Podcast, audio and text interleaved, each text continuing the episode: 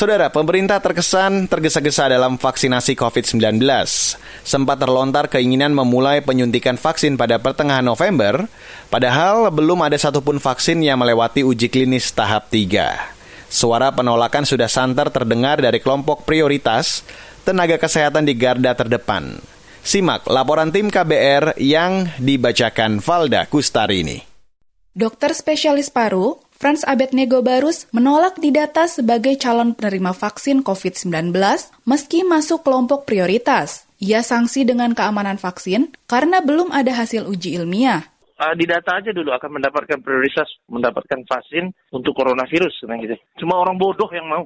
Kamu divaksin memakai bahan yang tidak jelas juntrungannya, tidak jelas efek samping klinisnya. Saya ingin direktur saya duluan, saya bilang beberkan dulu uji klinisnya, dipublish dulu di masyarakat. Apa sih yang mau diburu-burukan orang virusnya juga saat ini sedang dipersoalkan mengenai kesahihannya kan. Dokter di Rumah Sakit Omni Pulau Mas ini meminta pemerintah lebih dahulu memastikan keamanan dan khasiat vaksin. Pihak pengembang vaksin juga harus menyiapkan penanganan jika terjadi efek samping. Ada dua hal yang penting. Yang pertama imunogenisitasnya. Dia memproduksi kekebalan nggak? Yang kedua safety.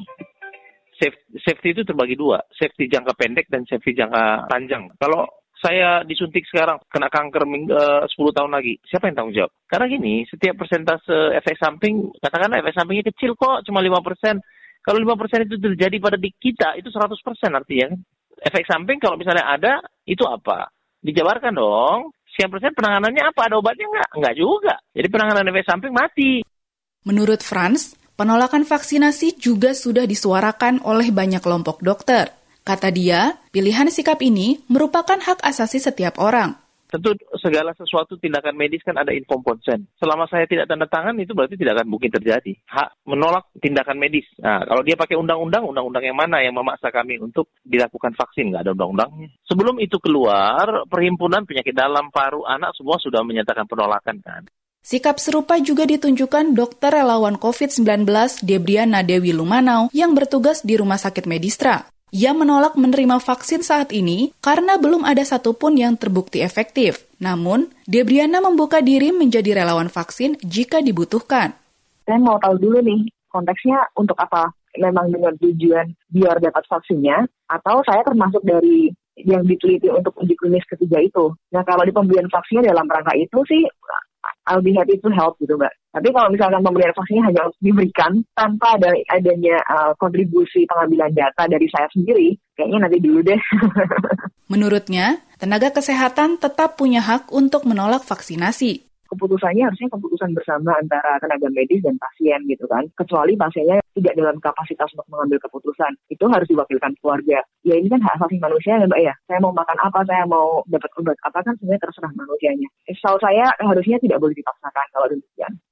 Suara penolakan dari garda terdepan ini dinilai wajar oleh pakar virus atau virolog dari UGM, Saifuddin Hakim. Dalam webinar yang digelar harian Kompas, Saifuddin mengatakan vaksinasi bakal menuai resistensi jika belum terbukti lolos uji klinis fase 3. Karena kami terus terang dari sisi uh, akademisi yang bisa kami akses sekarang itu adalah data-data profil ya keamanan vaksin ya yang ada di fase 1 dan fase 2 dari 10 kandidat yang sudah masuk ke fase 3 itu belum ada satupun data yang bisa kami akses publikasi data safety dan efikasinya. Yang bisa kami akses sekarang itu adalah data-data imunogenisitas dan juga data safety dari fase 1 dan fase 2. Pemerintah memperkirakan vaksinasi bakal molor dari rencana semula pada pertengahan bulan depan. Ini lantaran Badan Pengawas Obat dan Makanan belum memberikan izin darurat penggunaan vaksin COVID-19. Sebelumnya, Direktur Registrasi Obat BP POM, Lucia Rizky Andalusia menjamin lembaganya profesional dan independen dalam bekerja. Obat dan vaksin COVID-19 harus melewati prosedur ketat serta memenuhi aspek kualitas, khasiat, dan keamanan sebelum diberikan izin penggunaan. Untuk independensi, Badan POM selalu berada pada posisi independensi untuk membuat keputusan tersebut. Di dalam membuat keputusan itu pun Badan POM tidak berdiri sendiri, karena Badan POM mempunyai komite, ya Komite Nasional Penilai Obat, dan melibatkan selalu tim expert untuk memutuskan hal tersebut.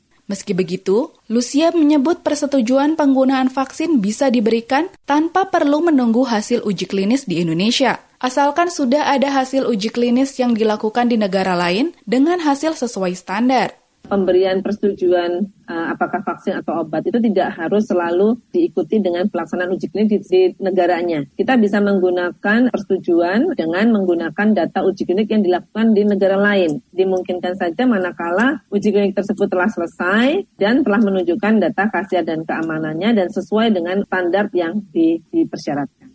Demikian laporan tim KBR, saya Valda Kustarini.